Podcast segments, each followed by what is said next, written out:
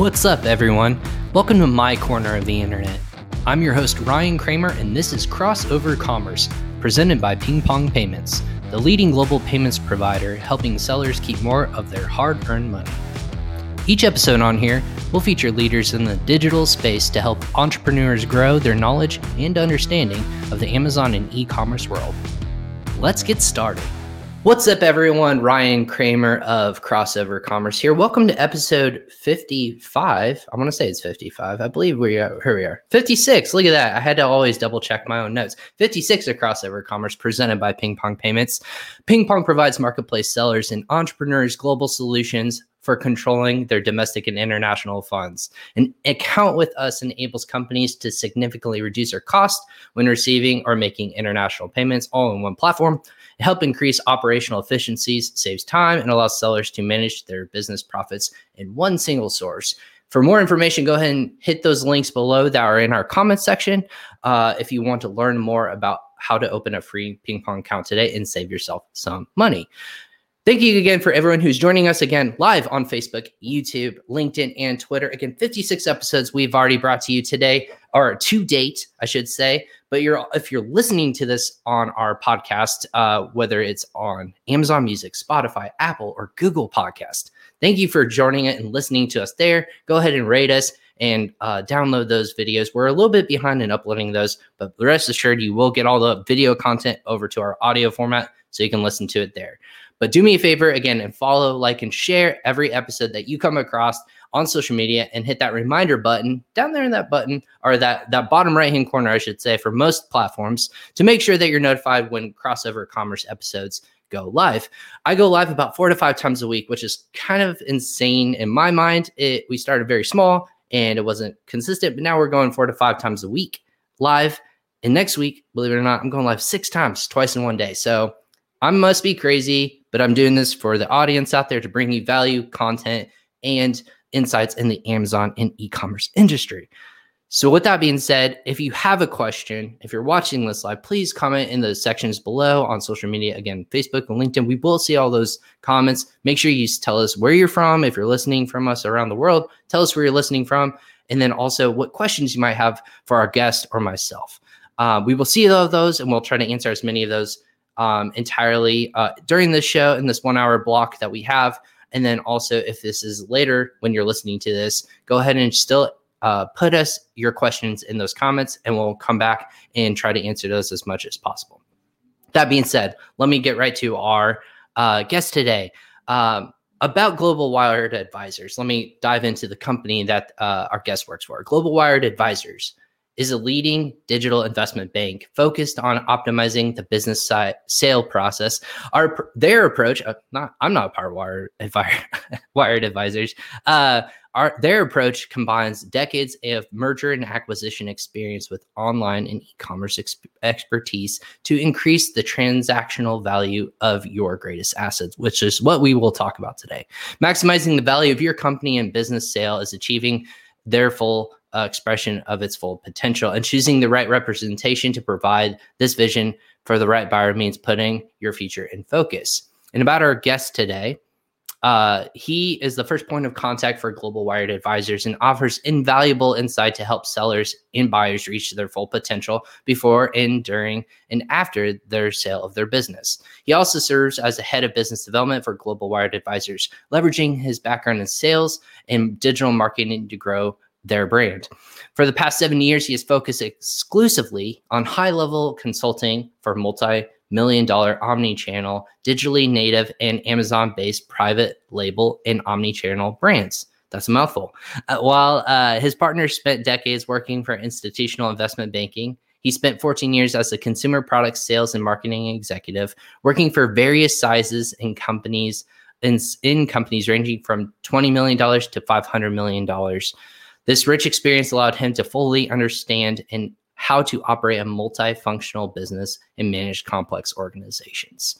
Without further ado, let me go ahead and bring on to our show of Global Wired Advisors, Chris Schifferling of Global Wired Advisors. Hey, Chris, what's up?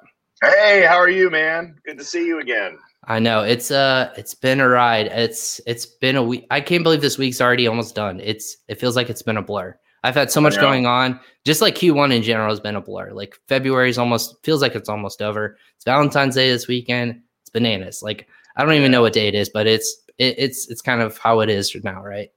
It's cra- it's crazy. Yeah, I feel like I just woke up well, my family and I were in Disney World last week, so we were we were in the uh, Magic Kingdom, and so I feel like I just woke up yesterday and was riding the Millennium Falcon, and now you know a week already passed by since that time. So I was gonna I was gonna ask you since uh, lots of people aren't like vacationing and stuff. I'm I'm curious on your perspective, like mm-hmm. before we dive into it, what was it like? Like, what was that decision like for you and the family? Like, hey, is is it gonna be safe? Like, I know Disney World's like you know there's a bunch of rides and people and whatnot. Like, tell me about your experience. I'm I'm just curious, yeah. like how they're that that's well, a big corporation that is running and trying to like contain continue to make people safe. So I'm curious what your thoughts were. Yeah, I mean, a couple. I'd say a couple things. One, you know, uh, my my kids have actually been back at school since last August, and so okay. uh, because of that, we felt the decision to really just travel in general. We were comfortable. Um, sure. I, I, had to travel for business a couple times, uh, you know, through the pandemic, and so um, just already already experienced on how to travel through this pandemic and um, and stay safe and as safe as as we possibly can. Um, yeah, and, and and two, you know, there's no one in our immediate family. My it was my wife and my two kids that were at, that were at high risk, and so that right. also you know weighed in on our decision too. And Disney was just super over the top, man. I mean, they were protocols were left and right, and you know they they were even a bit militant about the masks. I mean, you my, my wife actually took a break for she was drinking a Dasani water and put it down just for I'd say no more than maybe 45 seconds and there was a there was a um, a worker, a cast member that just, I mean, beeline from the ye old Christmas shop to our bench and was like, "I need you to put your mask up." yeah, we like, was it what? First wow. off, was was it a character? Was it Goofy that was doing that and told her? Gosh, Gorsh, Gorsh, Mister Gorsh, misses. You need to put on your mask, and uh, yeah. that was a really bad Goofy impression. But that, that, was, that, that would make that would make it more enjoyable. Like, yeah, you're not like you're not like not approachable or like some person that sounds crazy. You're Goofy. Like that'd be awesome. Um, but yeah, anyway, I can imagine like as some like a business, especially in business world, like you work with lots of business owners if they work in more like retail or anything like that, everyone wants to get back open and but be safe and like accommodating to make people feel like they can spend time there. So I can imagine yeah. that Disney does does a good job as well. So that's awesome. Like, what was your what was your favorite uh, part of that that kind of vacation, if you will? Gosh, yeah, my wife and I were we were kind of you know kind of ta- talking through that while we were uh, traveling back home, and uh, I'd say probably two two distinct moments. When we first got there, we went right to Epcot, and uh, we yeah. never really. The other thing about the pandemic, you're wearing a mask, so you okay. can't walk fast, right? I mean, you probably could, but you get fairly winded quickly, and it's just not comfortable. And so we uh, walked a lot slower, and mm-hmm. we did more. We did more things. And so That's probably awesome. probably for the first time, we really went through Epcot and like actually enjoyed Epcot, everything they had to offer. We went on every ride. It was Epcot's awesome. one of my favorite, most undervalued, I think, properties because as an adult, I, I, think like you look at Epcot and you're like, yep, I need to travel the world again. Like I, I just need to go to places again. Like this, this right. would do it for me for sure. But yeah, just exactly like the different right. countries. Yeah, the different countries. I know they're bringing a lot more rides to it, which is pretty more like more adult focused. But I think yeah. that's pretty cool. That's awesome. Yeah. And then, so you guys did that. Did you? You're you're in North Carolina. So did you guys drive or did you fly? We flew. Yeah, we flew down there. It's just we've done the driving to Disney thing several times, and it's not great. you know, with two, with two young kids, and it's just not great. So I will tell you. I mean, I don't know how much of a Star Wars uh, fan you are, uh, big, but big fan. The other the other memorable time was Millennium was basically Hollywood Studios. I mean, it was it was tremendous. My son is a huge Star Wars nerd, and our whole family is tends to be more Star Wars nerds. And so we we got to get on the Rise of the Resistance. We went on Star Tours and saw a new. So apparently they have 26 or 27 sequences on every one of those Star Tours rides. Like okay. so when you're when you get in, and you feel like you're seeing something new for the first time, it's right. it's it's probably true because you're seeing another sequence you haven't seen in the past. It's in, it's insane. And then of course the Millennium Falcon, we got to ride that. Um, we got to ride that a couple times, and my my son, my son, my son and I loved it because we were both the pilots, and, and uh, so gotcha. Yeah, you, you so, kicked out Chewie and uh, Han Solo, so that, that's good. we did, man. I'll, and, and and it's funny, my my son, because you're at one point in the ride, you actually have to pull back on the on the thruster, um, okay. just like Chewie does or whatever, or Han Solo, but you know how he says punch it Chewie? Punch my it, son yeah. Yeah when it was time for me to do that he turned to me and told me to punch it Chewie. So it was uh, You're like i will never hard. forget that in my life. That's awesome. Well i'm glad you guys had a good time. That's fantastic. Yeah, so was it you. hard was it was it easy to get away from work or were you constantly like in the, your industry i can imagine you're you probably have to be pretty dialed in. So i know i gave you a quick like rundown of your bio and background of what you guys do. So like maybe walk me through for people who don't know like global wired advisors or like what you do in your background. Can you walk us through like what what you do specifically and then how global wired advisors kind of operates? Yeah, absolutely. To answer your first question, you know, no, we're very the we're we're a four partner led firm and the four partners are very respectful of one another when it comes to travel. You know, if we're away with our families, you know, they're not calling me, texting me. You know, I might check in a couple times, but that's also the beauty of owning your own business too, right? And especially picking the people you decide to work with, um, you know, is is very important. So, so yeah, you're looking for. Then to answer your other questions, you're looking for effectively just the story of Global Wired. Is that right? Yeah, that's it. Okay, perfect. Well, yeah, so we started about, uh, gosh, it was roughly about three, just over three years ago. Um, it was, uh, I, I, was working, as you mentioned in my bio, I was working for various uh, um, uh, baby product companies. I was in the baby and toy space. And so, as a sales and marketing executive, and as you mentioned too, you know, all different types of shapes and sizes, running from 22 million all the way up to half a billion dollars. So, um, I, I spent that was lion's share of my career. I was, you know, going to line reviews at Target. I was going to to Walmart. I was going to Bed Bath and Beyond and Kohl's and Nordstrom and Pottery Barn and all the major big box retailers and pitching them on on the products that we were selling. At, at, at the same time, I also got very acquainted with Amazon Vendor Central because that was one of the first accounts that I actually managed at my first job um, Amazon at the time, and I can't remember exactly which year it was, but you know they were going to our they were going to our trade shows and making a really big push for baby products. They wanted that parent consumer. So I had a lot of good experience when it came to Vendor Central. I sold to you know all the larger e-commerce players. I sold to the the Target.coms and et cetera. But I realized that I needed to pivot my career back in probably 2015 um, okay. I was about 14, 15. Um, I actually, at the time, I was working for a, a an a international baby products company. It was a premium uh, stroller and car seat business called Jeanne, and they. Uh, I was tasked with bringing, you know, basically establishing Jeanne North America as a as an executive general manager. And so, what I struggled with though was in between collections, I had about a half a million dollars in, of inventory in in a warehouse that needed to move. And so that's my, not that's not stressful or anything, right? Right. Uh, For any Amazon seller, it's like, yeah, I just have a half a million dollars in assets just sitting there in a warehouse waiting to be sold. Yeah. That's not stressful at all. no, and so you know, my the retailer base at the time wasn't taking it. It really wasn't. You know, it was going to cost a lot of money to really push it through our website. Um, so I just decided to go ahead, buckle down, and really learn Amazon.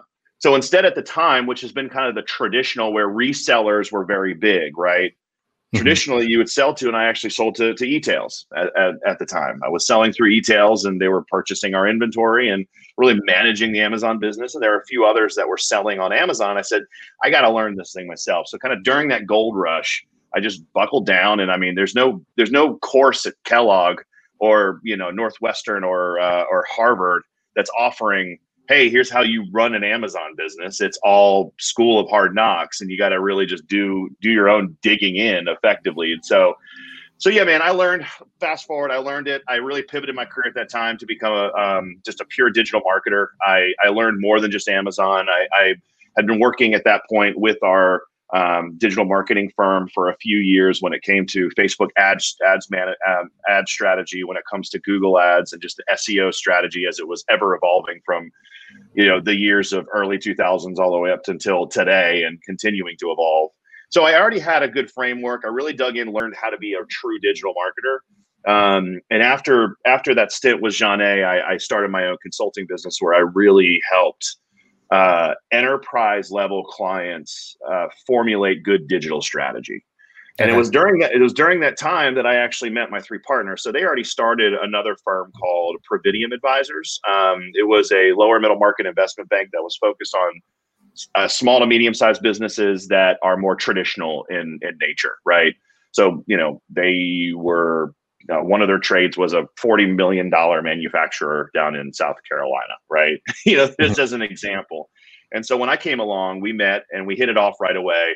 Um, and really, Global was birthed through a, a conversation over coffee. And we said, to kind of collectively, there's a real void in this space for a true investment bank or an investment banking process to really help sellers as these businesses are now growing and thriving really bridge the gap from that call it traditional way of brokering to selling a business in a very optimized form and okay. so global wired advisors was was for, was started uh, it was formed back uh, like i said about three years ago and um, yeah we're a four partner led firm continuing to build out our support staff we just hired uh, to an analyst this week, another so two associates and a vice president, and we're about to hire another vice president, potentially a managing director. So we're we're in our infrastructure is what you would find at a middle market investment bank. We're not 1099 guys on a bunch of different desks across the country.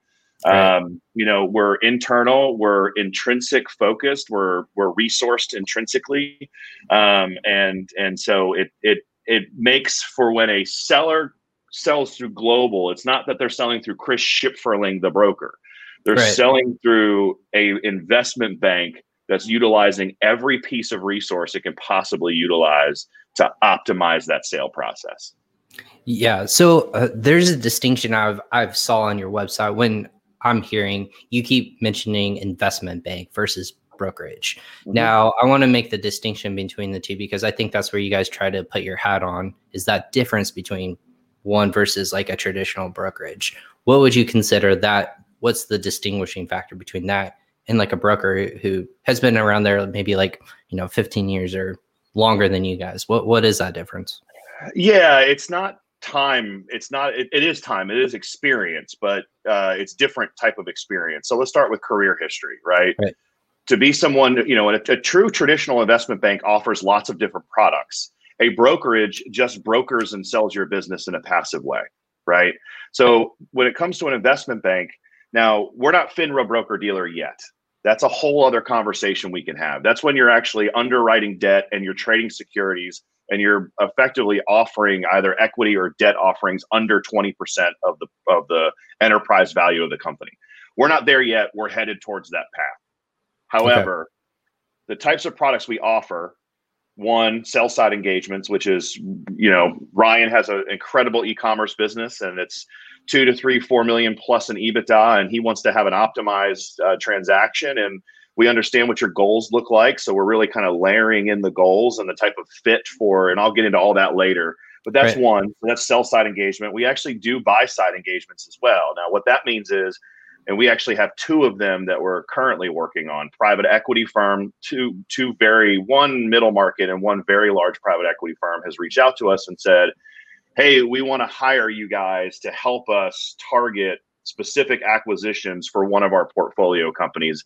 Uh, we're creating a roll-up strategy around e-comp. We need your help with that so that's another call it invest traditional investment banking product that's offered. Another one too would be raises, so capital raises. And again, as long as you're as long as you're raising um, and not doing it for a publicly traded company, then it goes back to what I said. You don't have to be FINRA broker dealer for that. Um, that is still something we do, but that is fairly far and few between. We did a $22 million raise about a well, December of 2019, it closed.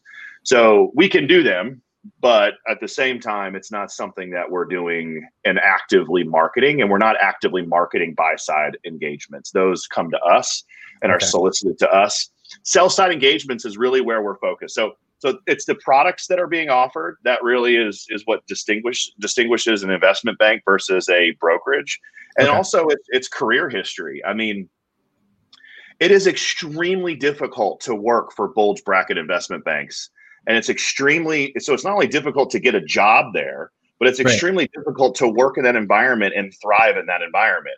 You work on extremely complex financial transactions that are very, very, very I mean, large, sure, but extremely complex, right?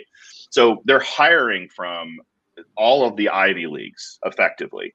And so the three partners of mine all came from those large bulge bracket investment banks. They came from Deutsche Bank and Bank of America and Wells Security. So our firm really is very unique because we're offering that large financial engineering background. Mm-hmm. And then we're also coupling that with digital expertise. So we're able to really deploy just very strong resources into someone's business when we are prepping them to market to, to sell their to sell their company. I'd say the other big distinguishing factor uh, is process. It is absolutely process, 120%. And um, it's yeah. Walk walk me through like what it what does it look like to work with you guys? Like uh, yeah. I'm an e-commerce seller, or I have a you know just for simple purposes. Most of the people watching the show have their own like brand or business. If I'm looking to you guys at a certain point, I need I want to exit my business. I'm coming to you guys, correct? That's I hope so. And and if you do if you do and you come to us, we're gonna spend a lot of time together before I'm putting any type of engagement letter in front of you. I got to understand your business from from A to Z, no pun intended. Uh, yeah. But I got to understand your business. I got to understand all the functions of the company. I've got to dive into your numbers. I have to digest your financials. I need to spend a lot of time making sure that you know your business, that you understand your business, and you also have a plan for your company. Because your view about your business, Ryan, is very important when it comes to the buying community. They want to know what you believe about your business and if you're confident about your business. So what we're going to do is we're going to take it in its current form. We're going to mm-hmm. take every bit of your company and all functions once we're engaged. So at that point, we spend a lot of time together. Engagement letter goes out. Now we are engaged. You are a client. We're going to spend three weeks diving deep with our associates and our analysts under now really kind of taking all of the pieces and painting a Picasso to the buying community because we're going to try and put you in a position of strength, not a position of weakness when it comes to selling your company. The other right. thing we're going to do is we're going to create a market. So Ryan has a games business. And you know you've been to toy fair you've got a really nice company. Majority of your concentration for revenue is probably e-com. Maybe not maybe it's half and half. Um, and you're really looking for an optimized exit. Well since you're games, you know, one of the things our our investment bank does is we go to trade shows and we get to know strategics. We have meetings with CEOs of very large and medium sized toy companies. Um, we've had several of them with just game specific companies just to get to know them and understand what their acquisition criteria looks like and let them know we're we're we're going to get deal flow in this space and we would like to put that deal flow in front of you especially when we truly understand what your criteria looks like. So mm-hmm. we're going to go create a market. That's a big difference, right? Because instead of just sending out to a subscriber list and you know claiming I've got all these buyers, buyers, buyers, that's a real just used car salesman tactic, in my opinion. And I'm not trying to disparage, but I'm trying to create contrast. I'm trying to create distinction, right. as you mentioned, right? Right. Because exactly. one is one is a a a tactic of buyers, buyers, buyers, and and it's more tactical in nature and passive.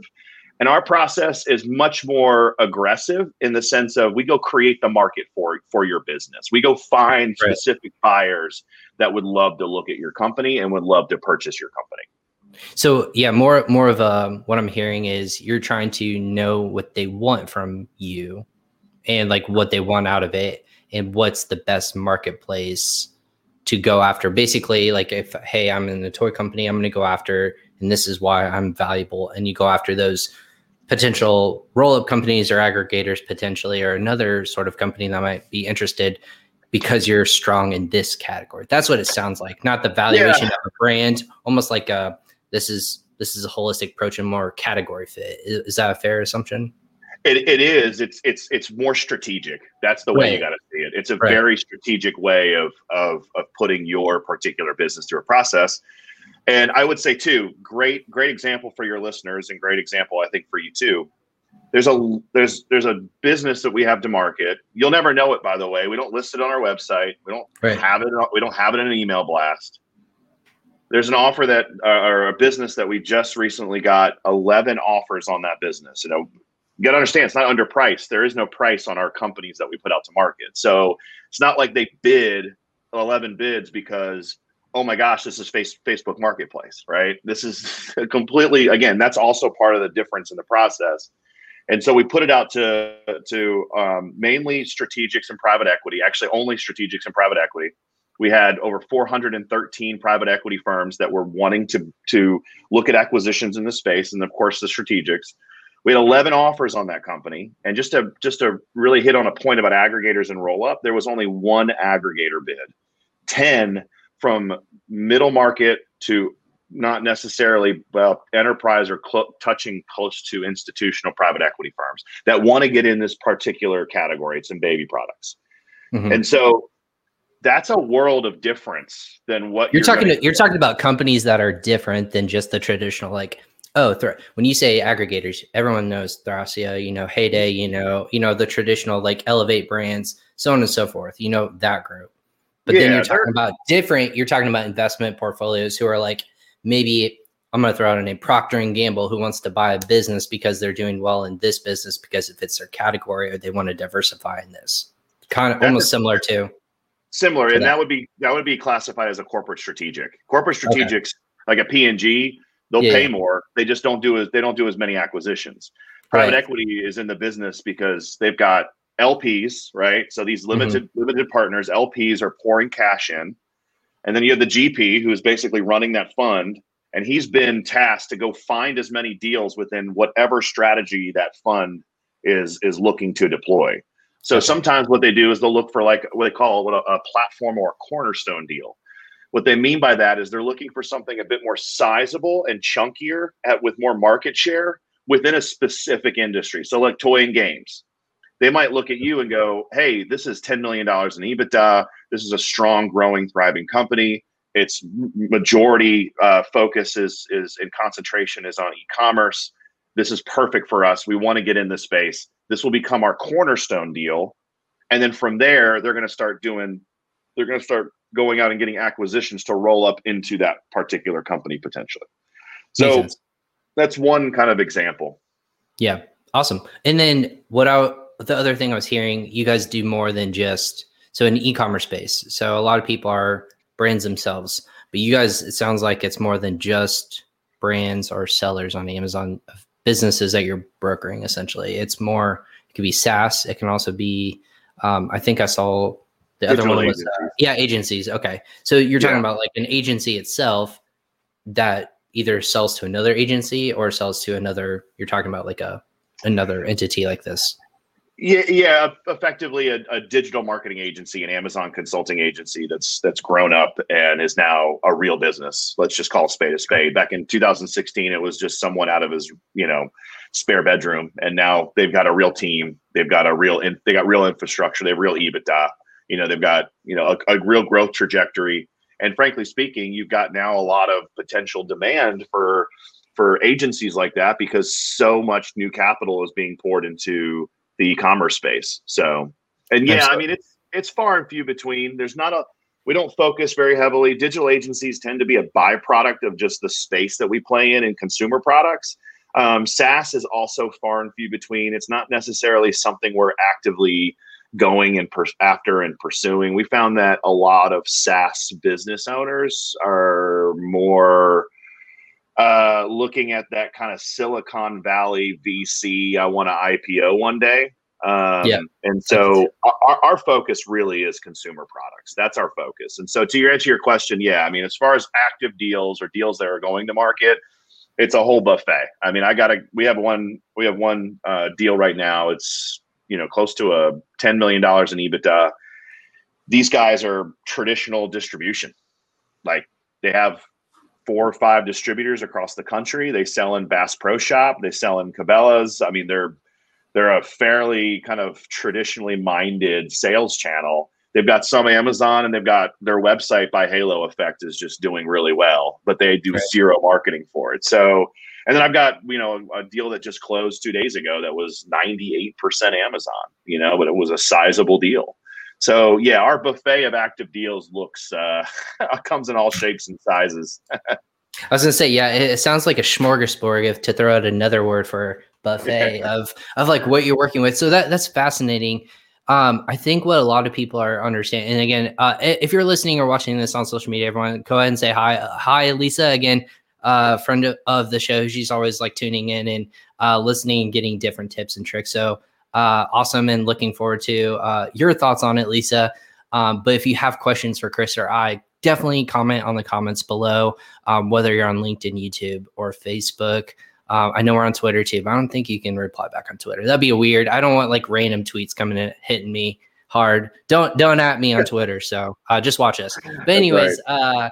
uh, uh, I get uh, my, some of some of the things that are coming to mind, and and again, this is all stream of consciousness. So by all means. What, I love it. For for what Amazon sellers are looking for. And I know like mm-hmm. this is such a hot topic because they're either there there's a big there's a big distinction between the marketplaces what i'm seeing they're either entering the market and like how do i become successful so i can eventually get to this place because they hear about the thrasios the the role of the aggregator companies it's a really hot place to be in right now um, because 2020 i think really shone a light on that need yeah the second place is I'm an Amazon seller and I'm like, I need to know the minimum qualifications I need to hit, or almost like a checklist, if you will. Like, hey, I've been in business this long. I'm doing this much yeah. monthly revenue. I'm like, I'm in this many marketplaces. I have this much, uh, you know, this many products or listings or whatever. Walk me through what what is a minimum qualified business that you guys are even looking at look like? Yeah. Well, for what we look at versus the advice that I would give somebody just in terms of how you framed everything there, uh, you know, kind of a minimum qualification. So I can let me separate those two into two different sure. answers. Yeah, let's do it. Minimum qualifications across the board. Just build a great business. Now, what does that mean? right? That's a 90,000 foot dart. Building a great business means that you're methodical about the category you're getting into. You're looking for white space you're looking to build a brand, which by the way mm-hmm. is a is a whole other topic we could talk about. What does a brand look like, right? Yeah. But you're actually build, you're actually building out a brand. You're choosing products that are not commoditized. They are specialized, right? They've got some flair of of uniqueness. Now we can use terms like IP, we can use terms like you know trademark, patent, etc. But let's let's keep it a bit more uh, artistic in that sense, in the sense of try and find ways to build a product that you know is going to resonate very well within a specific vertical with a large consumer base period. And when you do that you build either a product or a set of products that help also build out a product roadmap because that's what a good brand does. A good brand has a plan to not just have one trick pony three trick ponies a good brand is vertically focused. It isn't in seven different verticals. That's kind of the, the first wave gold rush of FBA businesses. They were selling garlic presses and they were selling, you know, kitty litter. The you number know, one like, example in Amazon. A garlic always. Press. It's always why is it a garlic press? Chris, why is it a garlic press? I don't it's know. It's a great question. I man. wish it was yeah. something else like sexier, like God, what it could be anything like garlic press like it like know. the, the most unsexy if i went to my if i went to my kitchen right now i can find 10 more products that are way more sexier to talk about than garlic press. One being a can opener. Like a even ton. a can opener, can opener is yeah. multifunctional thing. Uh, a toaster. Oh, I, I know that's an appliance, yeah. but a toaster is better than a garlic. Anyways, whatever. Yeah. Off topic.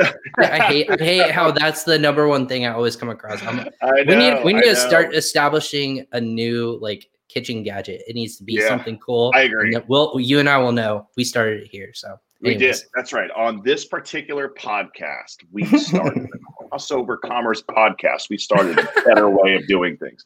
So, so yeah, you know, it's just the idea, and it's it's the lens of creating something great. That's really what it is, right? Right. And so it's it's it's doing the research to understand which vertical to get into. It's doing the research to try and identify the right product set or the type of products that you want to offer to a large consumer base. It's about doing the right things when it comes to uh, brand is how the customer perceives you. And so making sure you do the right things across the board from a holistic perspective, that's kind of on the call, call it just the, the the the shelf, right? But then behind the scenes, um, you're you're making sure you're building in enough gross margin to handle Amazon and also to handle uh, the the cost of of driving sales through your own website too, right? It's it's not none of this is cheap, and so you have to have enough gross margin built into your business. But you know, again, this goes back to this is why in business school they teach you how to write a business plan, right? Business planning is very very important to growing a great business. Now you can scrap that and throw it out because you know you'll hear from lots of founders, us included. You have a hypothesis or you have a, a theoretical idea of what you're going to do at first, and then you adapt. You just continue to evolve and adapt. But you got to go into it with a really solid plan. Mm-hmm. Know your know what your numbers look like. Start looking at a forecast. You know, and, and identifying what skill sets do you bring to the table, and where where do you need to start outsourcing some skill sets. So, if you do that, you will build a great business and it will grow. It will grow in top line revenue. It will thrive in bottom bottom line EBITDA, and you will have minimum qualifications absolutely to be an extremely attractive acquisition target.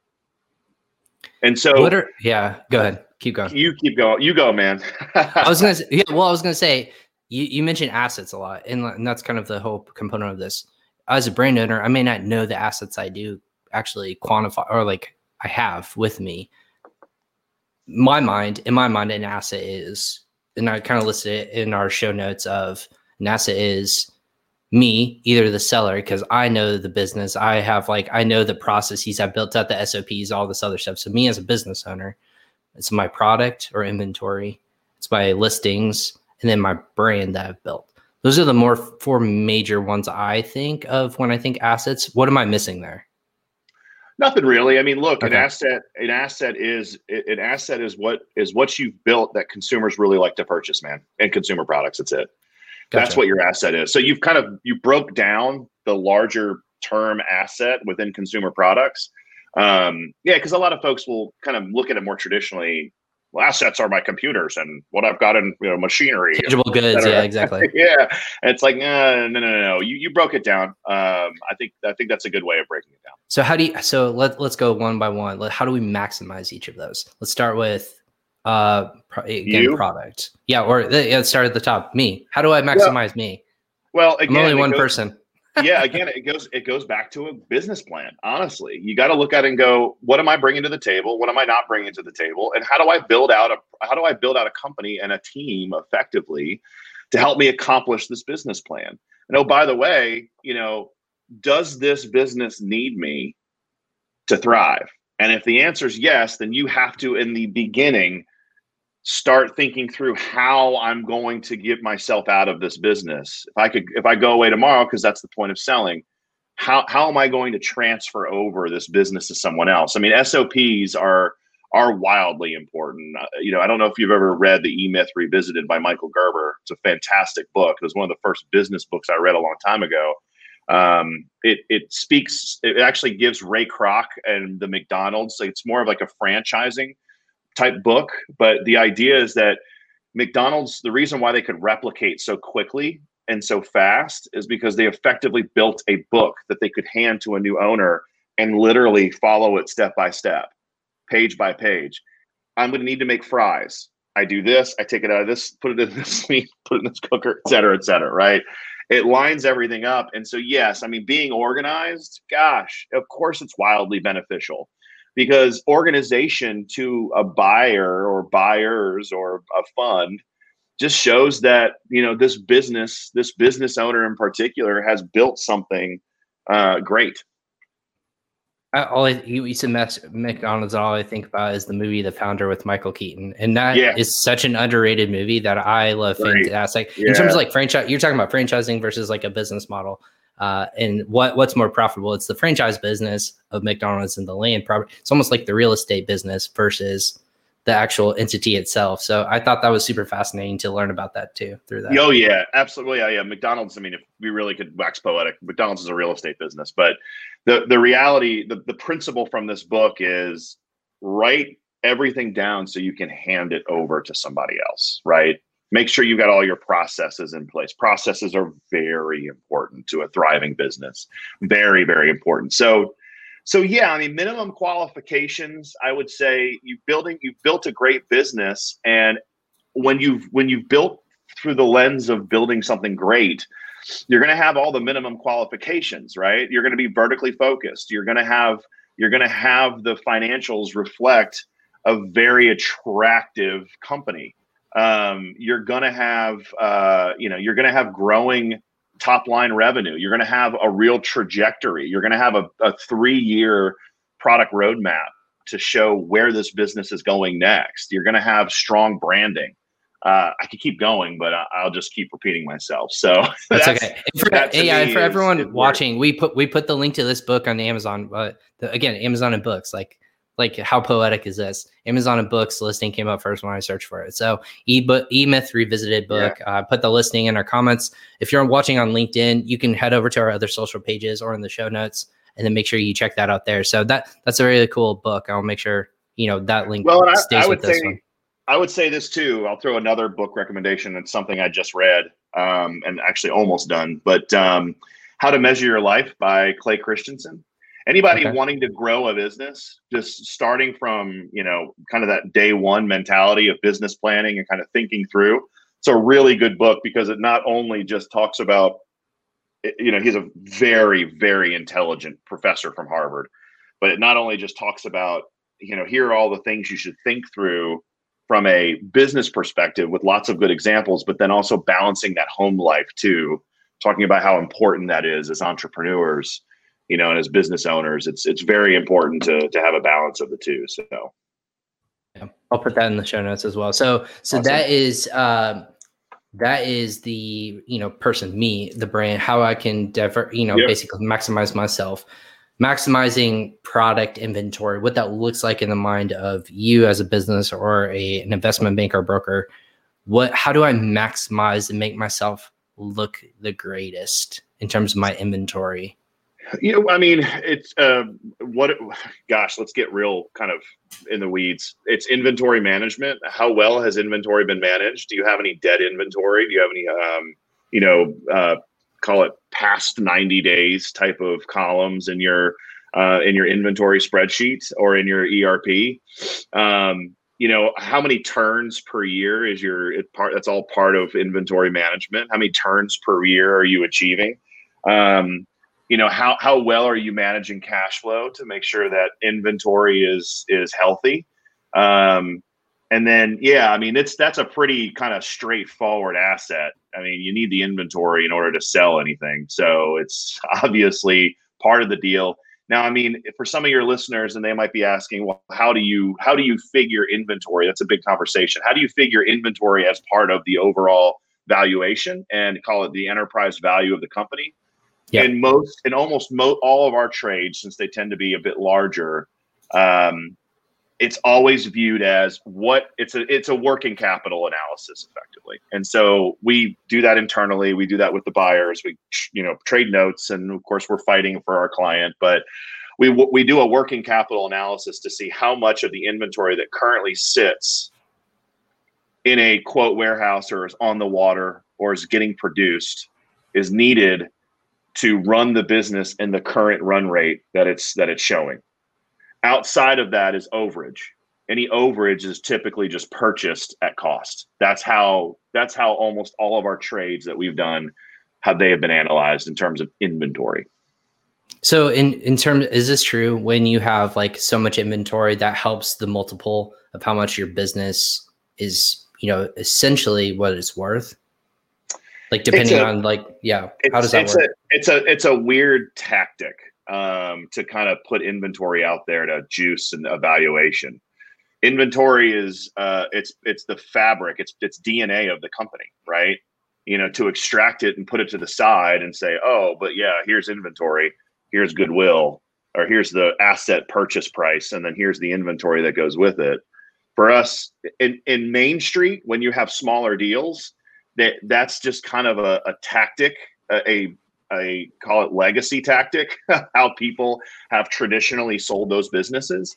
We don't mm-hmm. do any of that in our firm. Uh, we just we just look at it differently. We uh, goes back to what I just said: working capital analysis. Any overage of that working capital analysis that's agreed upon with the buyer, the seller, us, is then is then sold at cost. And so okay. we're not we're not trying to sit there and juice a valuation with yeah. there's there's there's a specific bro- brokerage that does that and I think it's a really bad tactic.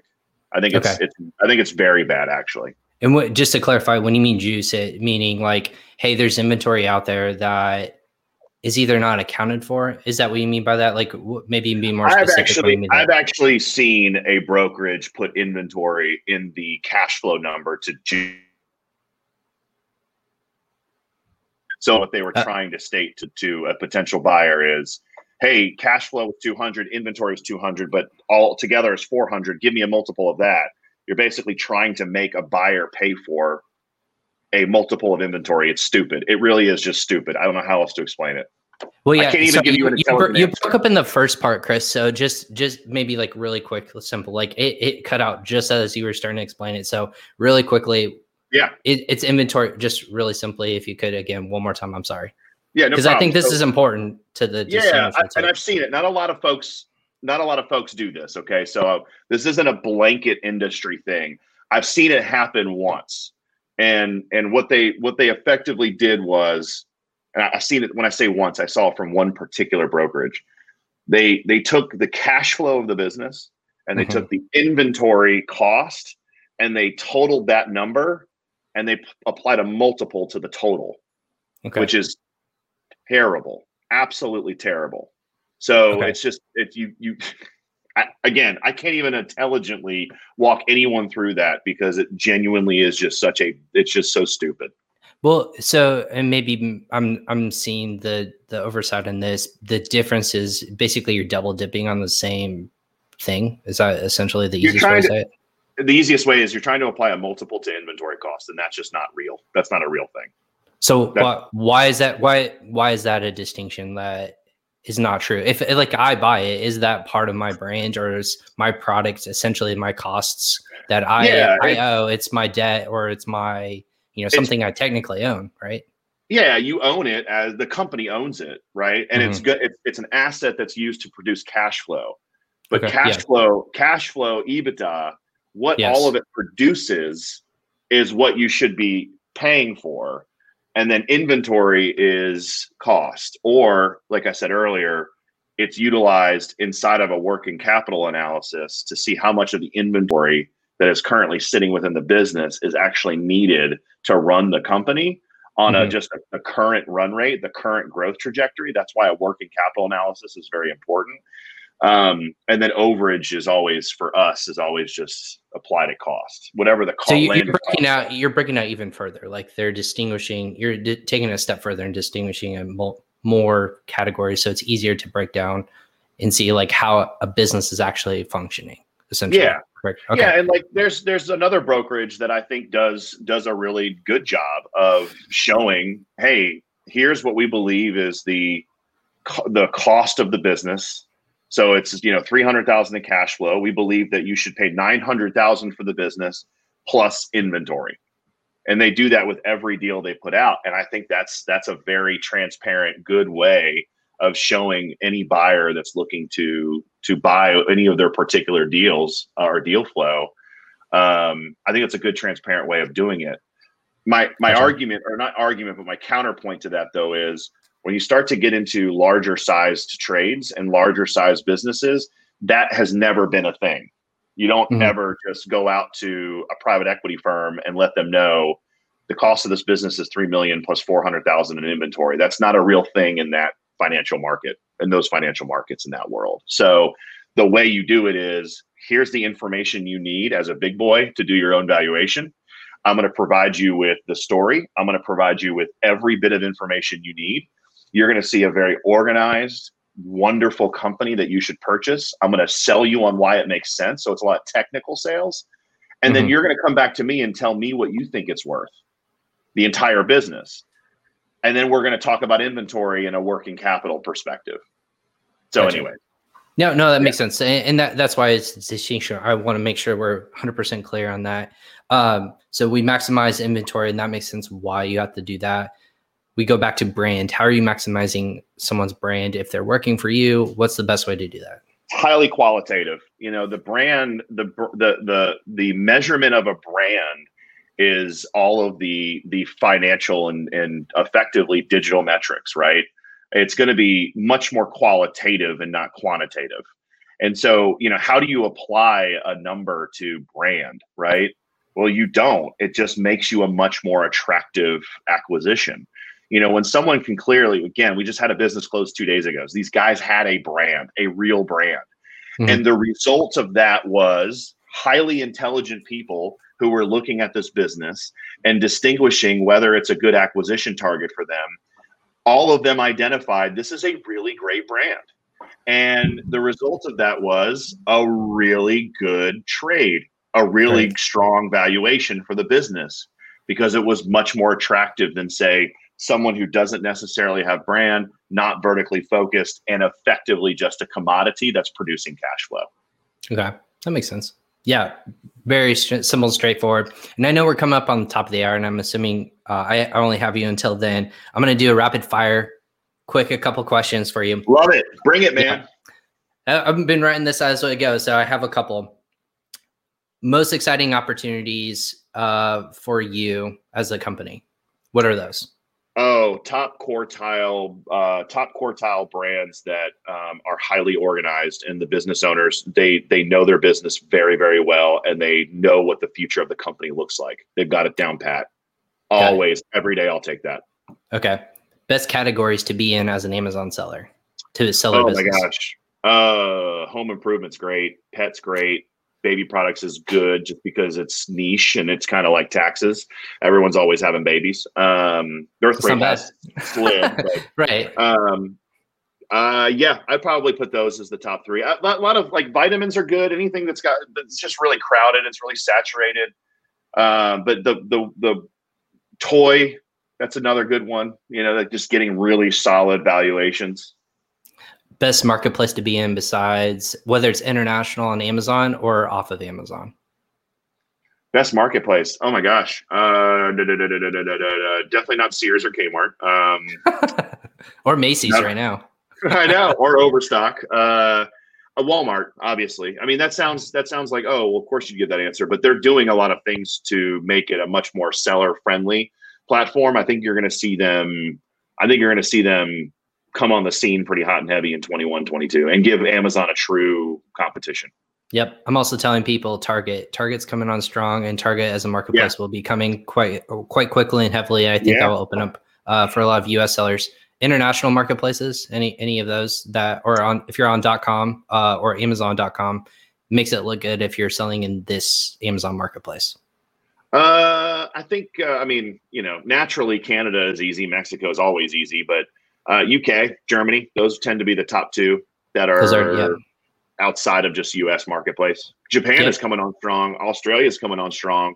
You're only going to get so much market share though out of those two because it's only so big. So right, Th- those are growth. Those are growth uh, opportunities. I continue to tell our listeners. Number one, number two, and two A. It's uh, UK and Germany. They always flip flop. They do about seventy percent of the UK or the European business on Amazon. Yeah. Number three is always surprising. It's Japan. Japan is the number one. The number three marketplace in Amazon right now. And Japan, if you have something that they want, it will trend like crazy. I used to work for a Tokyo based company when I first started. So I used to go to Tokyo about twice a year. And I'm telling you, I, I saw my um, my chairman having a at the time a charm off of his cell phone. Seriously, like a Hello Kitty charm. Yep. And I was like, that's that's weird. That's interesting. I went to Tokyo for the first time everywhere. Everyone had it. Yep. It, it, uh, they, they, gaslight a trend, man. It is unbelievable. trends are weird. We had a, a we had a PPC specialist from PPC Ninja on, and she talked about Japan specifically. And she said the trends that you see in Japan are unbelievable. One, if you if you're writing a trend, you will have literally everyone in the country will be purchasing that uh, product. Uh, my final question before we hit the top of the hour: Why is it important to work with a broker if you want to exit your business? Well, I will. I'll give you an answer in two parts, but I'll be quick. Um, I would always say that if you are just looking for a very quick transaction and uh, you don't want to go through a very um, optimized process, by all means use a traditional business broker. But if you want to use a more, uh, I'd say, sophisticated process to optimize your transaction, you'd want to use an investment banking process. And so, I I would tell people that first off, it's been it's just that nothing is new under the sun. Aggregators right now are contacting people left and right. They're getting poached every day. Direct, direct to cust- uh, direct to uh, sellers. Listen yes. to me very clearly. There are sixty of them now and growing. We get we get we get inquiries of, of at least two. Just yeah, not just the United States, so, but also internationally so just, too. Just starting there, the, growing everywhere. And and and and oh, by the way, if you want to go work directly with them, you effectively signal to everybody, "Hi, I'm a commodity business." Because your bid isn't going to be any better than anyone else's bid. You're effectively saying, I'm steel and corn. That's what you're telling people. And so when you're that and you treat and you believe you're a commodity, well, you're not going to be negotiating from a position of strength when you're going direct to say any of the aggregators. Um, so I would say using a process is going to allow you to put your business in front of not just tons and tons of buyers, but you're actually going to put yourself in front of the right buyers that, oh, by the way, they're not looking at these websites of other brokers. They're not looking, they're not subscribers to those to those email lists. You know, that they it'll actually give your business a chance to find the right fit and potentially yes have a better trade have a better structure for your deal so yes utilizing and also too it just goes down to if you're going to go to court are you just going to go by yourself and represent yourself i hope not but you can yeah. but if you believe if you believe all you need is let's just go let's let's you know maybe even kind of use the real estate i can actually couple it with a real estate example if you believe you can sell your house by yourself, I don't actually think that's very difficult, right? But when you're talking about something way more complex like court, you need good representation. When you're talking about a complex business and and a transaction, a business sale that's more complex, more sizable, more functions within the business, you always want good representation, always. And you want to build out a good team to help you with that transaction. Yeah, that's good. That's a good place to stop. I think today. I, I always tell people like know your assets and know your business, and make sure that you have people who are going to work on your side. Because again, just like anything, if you don't know all the necessities and all the ways to optimize your business, you know, people do this for a living, and that's why. Like, obviously, even if it makes you know, if it's a couple percentage points that are going to these companies, that's more money that they can potentially give you though. So again, it's optimizing, making sure you can get your multiples correct, making sure you get your assets correct, making sure you're not getting theoretically, you know, leaving money on the table, which is why PingPong Payments is all about too. So, uh, well, I'll, I'll leave you with this too. We spoke to a somebody who used to work at one of the large funds, aggregator funds, and mm-hmm. they point point blank told us anyone who came alone did not do nearly as well as someone who came with representation. Yeah. Time and time again, yeah, I hear that all the time. It's, you know, again, they're not doing it on your behalf. It's just that, you know, you put numbers on a, a table and it's just like business in general. So make sure you as a seller are, you know, understanding there's other options out there. You can just bring people to the table and know, you know, if it's not with one broker and you feel comfortable with another, or they help you out and you go to the table and you still feel comfortable with that, go for it. But again, yeah. there's always those what if options, and you don't want to take your biggest asset and leave the rest of your life with uh, what if. So that's right. Yeah. So Chris, what where can people find you, or where can they learn more information yeah. if they're like interested or talk to you guys more? Pretty simple, man. Go to Google or for 3% of the people using Bing and 1% using Yahoo. Type in Global Wired Advisors. Um, I know you also put it in the show notes and you've got it also in the comment section. So, yeah, just come to our website. My email address is there. My my phone number is there. Um, you can fill out a consultation form. You can actually we have a valuation tool. We always tell people it's just really for for folks to kind of see oh, at 90,000 feet because devil's in the details. Um, but we've got a valuation tool. It's just something we've we've built that we also feed it with real time information as deals close. So yeah, I would that's that's the best way to, to to to get in touch with us is go directly to our website. Awesome. That's fantastic. And I, I know you're uh you're a busy guy, so we'll make sure that they get in touch with you. Again, in the show notes, we put the website and then also how to connect with Chris on LinkedIn. So that's also super important just to understand like the content he's putting out there.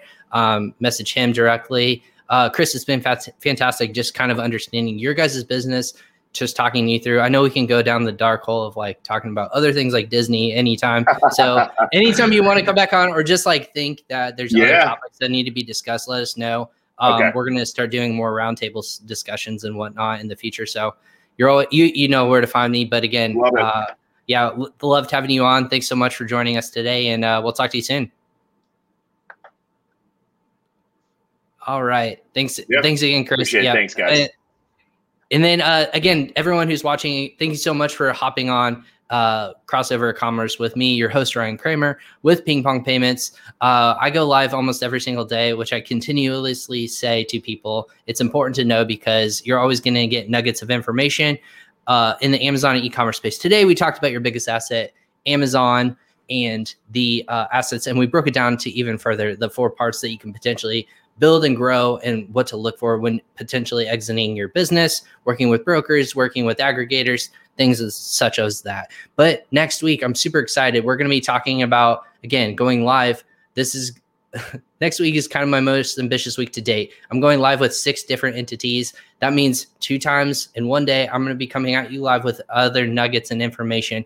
Uh, check out this lineup. We're going to be talking with Seller Snap. They're located.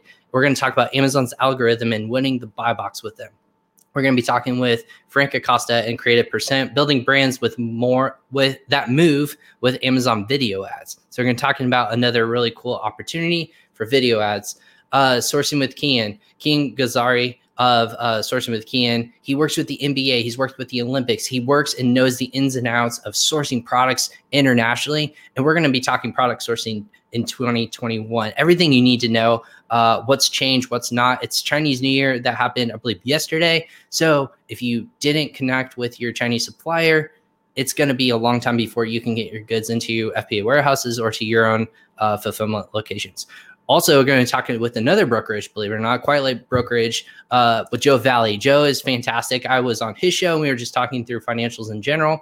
Um, he's going to talk about how to reverse engineer a path to an exit. So he's going to take what we talked about today, how to kind of reverse engineer it and kind of help you in that regards. And then on Friday, that's my two for one uh, day. Friday is typically laid back. I'm in like a sweatpants and you know a, ja- a jacket or something like that.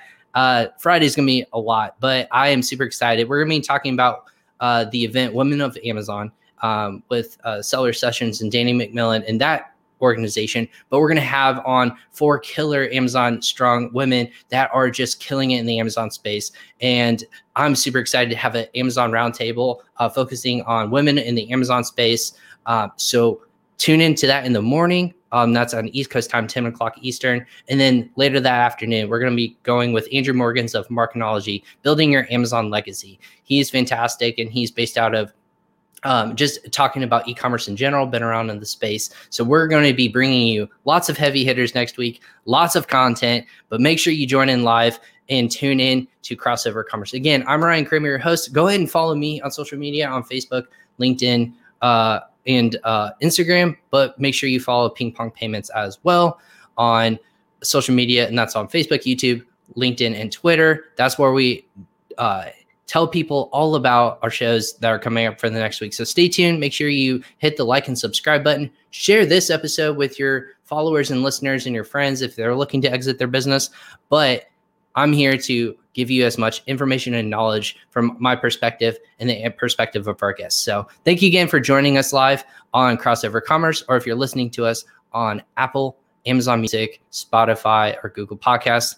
We appreciate it. Make make sure you like and rate the episode, and then also subscribe to our channels.